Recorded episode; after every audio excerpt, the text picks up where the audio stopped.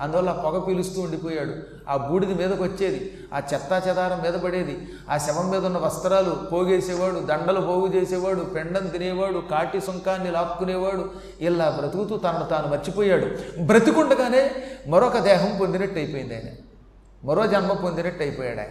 శవన దహనోద్భూత ధూమంబు పీల్చుట ఆయువు అంతంత మాత్రమయ్యే శాస్త్రం ఏం చెబుతున్నదంటే శవాల మీద నుంచి వచ్చే పొగ పీల్చకూడదు. ఆయుక్షీణం అవుతుందన్నమాట. ఎట్టి పరిస్థితుల్లో శ్మశానం మీద నుంచి వచ్చేటటువంటి పొగని పదే పదే పీల్చడం ద్వారా మనిషికి రోజు రోజుకి ఆయుక్షీణం అవుతుంది. అదే హోమధూమం అయితే ఆయువును పెంచుతుంది. అందుకే ఎప్పుడు యజ్ఞములు జరుగుతున్న చోట మనం కూర్చోవాలి. హోమధూమం ఉన్నది ఉందే అది చాలా మంచిది. చితాధూమం ఆయుక్షేణం హోమధూమం ఆయుర్వృద్ధిని ఇస్తాయి. ఆయనకి తెలుసు అయినా ఉద్యోగ ధర్మం. అందువల్ల క్రమంగా ఆయనకి తెలియకుండానే దగ్గు రావడం మొదలుపెట్టింది. శరీరంలో జవసత్వాల్లో కొంచెం మార్పు రావడం మొదలుపెట్టింది. ఒక్కొక్కప్పుడైతే చిన్నపిల్లలు చచ్చిపోతే ఈ పిల్లల్ని తీసుకొచ్చిన తల్లులు తండ్రులు ఆ శ్మశానంలో గుండెలు బాదుకుని అయ్యో పుత్ర లేక పుత్రి అని ఏడుస్తూ ఉంటే అవి చూసినప్పుడల్లా ఈయనకి గుండె బేదారెత్తిపోయేదిట. రోహితుడే గుర్తుకొచ్చేవాడు. ఒక్కొక్కప్పుడు భార్యకి దూరమైన భర్త భర్తకి దూరమైన భార్య గొల్లుమని ఏడ్చేవారు. అందరూ ఏడవరులేండి కొంతమంది పోతే పోయాళ్ళని ఆనందిస్తారు. రోజు ఏడిపించే మొగుడు తెస్తే భార్య పైకి ఏడ్చినట్టు నటించినా అమ్మాయ పోయాడరా బాబు రేపటి నుంచి స్వేచ్ఛ అనుకుంటుంది అనుకోదా రోజు వీడు ఇంట్లోకి వచ్చి ఏడిపిస్తున్నాడు మరి. ఒక్కరోజు పురాణానికి వెళ్ళడు. ఎప్పుడు ఇంట్లో కూర్చుని పెళ్ళాన్ని ఏడిపిస్తూ ఉంటే వాడు గొళ్ళు పండదు అలాంటి వాళ్ళని పక్కన పెడితే ఆత్మీయతతో బతికే దంపతులు ఉంటారు మహానుభావులు. మీలాంటి వాళ్ళు అలాంటప్పుడు వాళ్ళు ఏంటంటే ఎప్పుడు పక్క పక్కనే ఉండాలని కోరుకుంటారట. దురదృష్టవశాత్తు భార్యని ప్రేమించే భర్తకి ఆ భార్య దూరమైన భర్తని ప్రేమించే భార్యకి భర్త దూరమైన వాళ్ళు తట్టుకోలేరు. అలా తట్టుకోలేక గుండెలు బాదుకుని ఏడుస్తూ ఉంటే రాళ్ళు కరిగిపోయినట్టు అయిపోయేది ఆయనకి. అందువల్ల ఎన్ని దృశ్యాలు చూశాడో కాలం అంటే ఏమిటో తెలిసింది ఆయనకి. ఆయువు తీరకుండా చచ్చిపోయే చిన్నపిల్లలు ఒక్కొక్కప్పుడు చిన్నపిల్లల కంటే ముందు పోయేటటువంటి పెద్దలు లేక పెద్దల కళ్ళ ముందు పోయే పిన్నలు భార్య కళ్ళ ముందు పోతున్న భర్త భర్త కళ్ళ ముందు పోతున్న భార్య లేక అన్నదమ్ములు పోయి తక్కిన సోదరులు సోదరీమణులు పోయి తక్కిన సోదరీమణులు వీళ్ళంతా ఏడవడం చూశాడు ఆయన. ఏం రాశారండి అందులో? అద్భుతంగా రాశారు. ఇవి అందుకే శ్మశానం దగ్గరికి వెడితే మానవ జీవితం అంటే ఏమిటో తెలుస్తుందట. కొద్ది రోజుల పాటు శ్మశానంలో ఉంటే మనిషి బండబారిపోతాడు ఆధ్యాత్మిక లక్షణం బాగా వస్తుందన్నమాట. అందుకే శ్మశాన వైరాగ్యం అని పేరు. శ్మశాన వైరాగ్యం ప్రసూతి వైరాగ్యం పురాణ వైరాగ్యం అని వైరాగ్యాలు మూడు. పురాణ వైరాగ్యం అంటే ఏమిటనమాట? పురాణంలో ఏదైనా చెబుతున్నప్పుడు విని ఇంకా రేపటి నుంచి ధర్మంగా ఉందాం అన్నీ మానేద్దాం రేపటి నుంచి రోజు పురాణానికి ఆరింటికల్లా వచ్చేద్దాం అనిపిస్తుంది అనమాట ఒక్కసారి నేను స్వస్తి అన్నాక మళ్ళీ లేవడంతో పక్కవాడిని తోసుకెళ్ళిపోయి ప్రసాదం తీసుకుపోతాడు మళ్ళీ మర్చిపోతాడు ఇంటికి వెళ్ళాక. ఇంత పూర్వం అనుకుంటాడు అనమాట వాడు ఏమైనా రేపటి నుంచి జాగ్రత్తగా ఉంటాను రేపు ఏమైనా మళ్ళీ పురాణాన్ని కడతాను లేక మంచి పనులు చేస్తాను ఇందులో ఉన్న కాసేపు ఏమనిపిస్తుంది అనమాట మంచి పనులే చేద్దాం నరకం ఉందిట స్వర్గం ఉందిట అంచేత పవిత్ర కార్యక్రమాలు చేసి నరకానికి పోకుండా ఉందామని ఎంతో అనుకుంటారట పాపం. అప్పుడు ఉద్వేగం వస్తుందన్నమాట. ఇక్కడున్న కాసేపు అప్పుడప్పుడు కాశీ గురించి చెప్పినప్పుడు ఏమైనా అక్టోబర్లో గురువుగారితో కాశీ వెళ్ళిపోదాం వెళ్ళిపోదాం అనిపిస్తుంది. ఇక్కడి నుంచి బయటికి వెళ్ళాక ఆహా ఆయన అలాగే చెబుతాడు. కాశీకి వెళ్ళినా ఓటే కాటికి వెళ్ళినా ఓటే అంటాడు మళ్ళీ. అంటే ఏమిటనమాట ఈ పురాణం విన్నప్పుడున్న ఉద్వేగం మళ్ళీ బయటికి వెళ్ళాక ఉండదు. అందుకని పురాణ వైరాగ్యం ఇది తాత్కాలికమే. ఇక ప్రసూతి వైరాగ్యం. అంటే ఆడపిల్లలు ఎవరైనా ప్రసవ వేదన పడుతున్నప్పుడు పిల్లల్ని కనడానికి బాధపడుతున్నప్పుడు వాళ్ళకి సిజేరియన్ ఆపరేషన్ జరుగుతున్నప్పుడు పక్కన ఆడపిల్లలు చూసి అబ్బా పిల్లల్ని కండం ఎంత కష్టమా? అబ్బబ్బా రామ రామ రామ. పెళ్ళి చేసుకోకూడదు బాబు పిల్లలు కనకూడదు బాబు అనిపిస్తుందిట. కానీ మళ్ళీ మామూలే భర్త మళ్ళీ వీళ్ళకి ఏమే సంతానం కావాలనగానే సంతాన ప్రాప్తి కోసం అన్నీ మర్చిపోతారట. అసలు ఇంతెందుకు? ఒక పిల్లాడిని కన్నాడు మళ్ళీ రెండో పిల్లాడిని కన్నాడానికి సిద్ధమైపోతుంది. ఆ ప్రసూతి వైరాగ్యం అక్కడితో పోతుందన్నమాట. ఆ కాసేపే ఆ బాధన ఆ బాధ పోయాక మళ్ళీ మామూలు అయిపోతారు. ఎప్పుడు అవే గుర్తుంటే మనం బతకలేము. కాబట్టి పురుడు పోసుకుంటున్నప్పుడు ఆ పురిటి కష్టం చూసిన వాళ్ళకు కూడా ఇక పిల్లల్ని కనకూడదని కాసేపు తాత్కాలిక వైరాగ్యం వస్తుందే.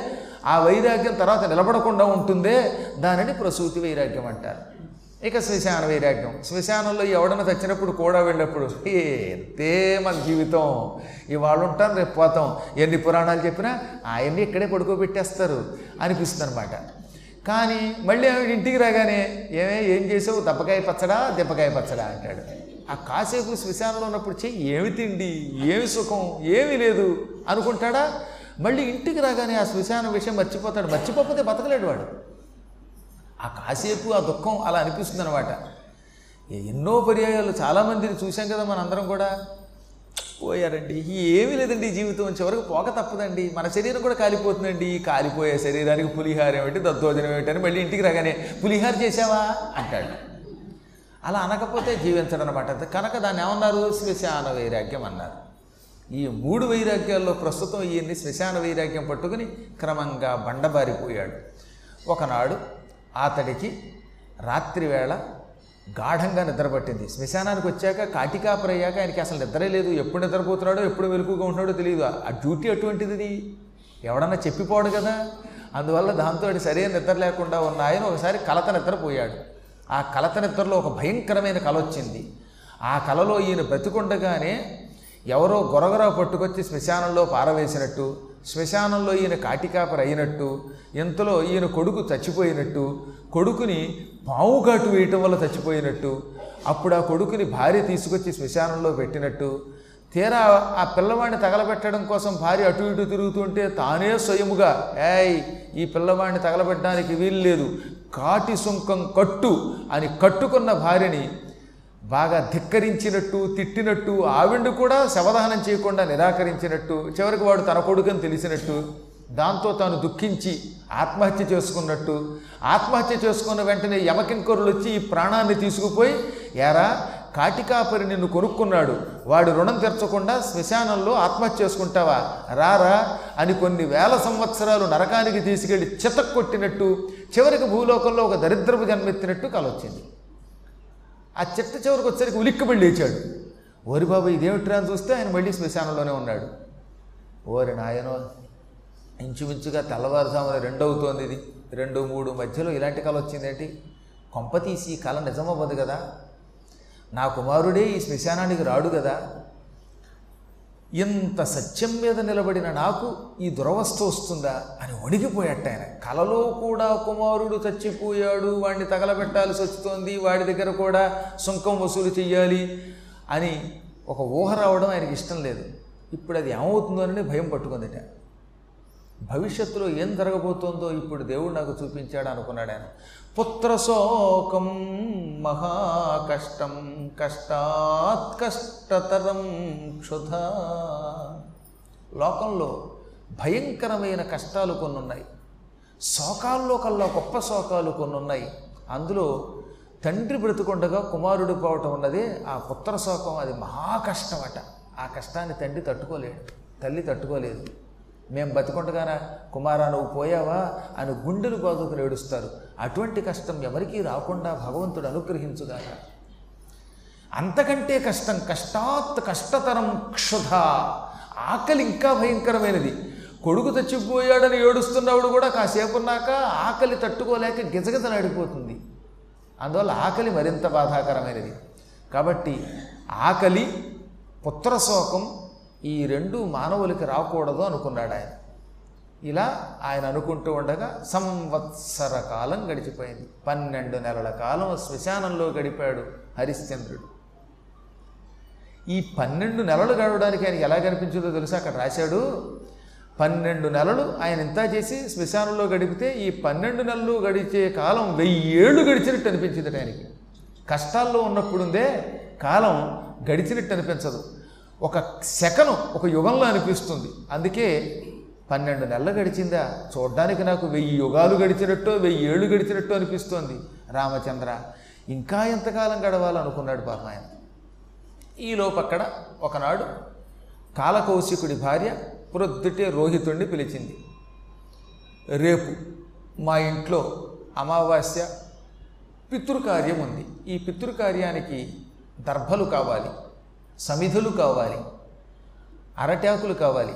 దగ్గరలో ఉన్న అడవికి వెళ్ళి ఈ కాశీ దగ్గర ఉన్న అడవిలోకి వెళ్ళి ఆకులు చితుకులు ఇవన్నీ తీసుకురా అని తోటి పిల్లలతో పాటు పంపింది. కుర్రాడు పొద్దుటే వెళ్ళాడు. అక్కడ చోట మంచి బాదం చెట్టు ఉన్నాయి. ఆ బాదం చెట్టుకి ఆకులు ఉన్నాయి. ఈ పండుటాకులు కోసి కింద వేసి వాటిని ఆకుల కింద కొడదామనే ఉద్దేశంతో ఆకులు కోయడానికి ప్రయత్నించాడు. ఆకులు అందడం లేదు. అక్కడ ఒక ఉంది.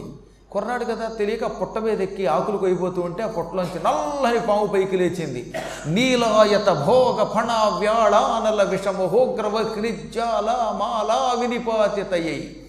అమాంతంగా నల్లని తాచుపాము పైకి లేచింది. ఆ తాచుపాముకి ఎంత పడగున్నది.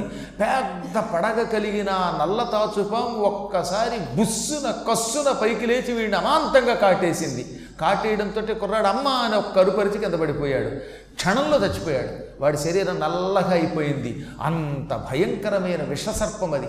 ఆ విషసర్పం కాటుకి మళ్ళీ కిక్కురు మనకుండా పడి చచ్చిపోయాట కుర్రాడు. తోటి పిల్లలు భయపడిపోయారు. పరుగు పరుగును వచ్చారు. వాళ్ళ అమ్మ దగ్గరకు వచ్చారు. అమ్మ చంద్రపతి నీ కొడుకు పాము కాటు తిన్నాడు. బతికాడో చచ్చాడో తెలియదు. వాడిని మేము మొయ్యలేక అక్కడ వదిలేసి వచ్చాం. నువ్వు వెళ్ళి నీ కొడుకుని చూసుకో అన్నారు. దాంతో ఈవిడ వణికిపోతూ ఏడుస్తూ అయ్యో కుమారా ఏమైపోయావు? అనుకుంటూ యజమానురాల దగ్గరికి వెళ్ళి అమ్మా ఓ చండాస్య ఒక్కసారి అనుమతిస్తే నా కుమారుని చూడటానికి అడవి కడతాను. వాడు అడవిలో పడిపోయేట వాడు పాము కాటేసిందితే వాడిని రక్షించుకుంటానంటే ఏ దొడ్లో అంట్లు ఎవడతవుతాడు బోలెడంత డబ్బు పెట్టి నిన్ను దాసీగా కొనుక్కుంటే అంట్లు తవ్వడం మానేసి కొడుకు వంకత పెడతావా ఏం అవ్వలే వాడు ఏం అంత తేలిక చావడు. వాడు దిక్మాలాడు ఎంతమందిని చంపితేస్తాడో అంట్లు అంట్లన్నీ తోమి వెళ్ళింది. ఇంక యజమానురాలు మాట కాదనడానికి లేదుగా అందువల్ల చచ్చినట్టు అంట్లన్నీ తోమేసరికి మెట్ట మధ్యాహ్నం రెండు అయ్యింది అంట్లన్నీ తోమాను తల్లి అంది. అంట్లన్నీ తోమేవా? బట్టలన్నీ అక్కడ వేశాను. అని ఎప్పుడూ లేని బట్టలన్నీ పట్టుకొచ్చి వేసింది పైగా ఇంత పూర్వం ఉతికేసినవి కూడా అన్నీ పట్టుకొచ్చి గుండిగ నిండా పెట్టింది అక్కడ. గుండిగడు బట్టలు బయటికి తీసి గుంజి ఉతికి ఆరేసేసరికి చీకటి పడిపోయింది. అప్పుడు వెళ్ళనిచ్చిందిట. పొద్దుటిప్పుడు కుర్రవాడు పడిపోతే సాయంత్రం సూర్యుడు అస్తమించే సమయానికి యజమానురాలు అనుజ్ఞవగా అప్పుడు బయలుదేరి అడవిలో వెతుక్కుని పిల్లలు చెప్పిన మార్గంలో వెళ్ళి చివరికి పుట్ట దగ్గర కింద పడిపోయి నోట్లోంచి నొరగొచ్చి చచ్చిపోయిన కొడుకుని చూసింది. అప్పటికి వాడి శరీరం కట్టెలా బిగుసుకుపోయింది పాపం చచ్చిపోయాడు. శరీరం కూడా బిగుసుకుపోయింది. ఇక చూడండి ఆ శరీరం మీద పడి ఈ పుత్రుడి కోసం ఏమి ఏడ్చిందో ఆవిడ కుమార? ఎప్పుడో ఎక్కడో ఎవరో పుత్రశోకం పొందారని విన్నాను. ఆ పుత్రశోకం నాకే వచ్చిందా? నువ్వు పెద్దవాడు అవుతావని ఉపనయనం చేస్తానని ఆ తర్వాత నిన్ను యువరాజుగా పట్టాభిషిక్తుని చేస్తానని ఆపై నీకు పెళ్ళవుతుందని కోడలు వస్తుందని వంశం నిలబడుతుందని ఎన్నో రకాల కలలు కన్నాను. అటువంటిది ఇవాళ చివరికి నన్ను దుర్భాగ్యురాల్ని చేసి ఈ శ్మశానంలో కటిక నేల మీద పడిపోయేవాడు. ఇంతమంది ఉన్నారు ఒక్కళ్ళు కూడా నీ మీద జాలి చూపించలేదా? నిరంతరం భక్తితో నేను పూజించే కాశీ విశ్వేశ్వరుడు అన్నపూర్ణ కూడా నేను కరుణించలేకపోయారా? అని ఎంతో ఏడ్చింది. పరిపరి విధాలుగా పలవరించింది. దుఃఖించి దుఃఖించి ఎంత దుఃఖించినా ఇంక చచ్చిపోయినవాడు రాడు కదా? ఏడిస్తే చచ్చిపోయినవాడు బ్రతికి వచ్చేటట్లయితే ఏడాది పాటు ఏడవచ్చు. ఎన్నేళ్ళు ఏడ్చినా చచ్చిన వాడికి తిరిగి రాడు.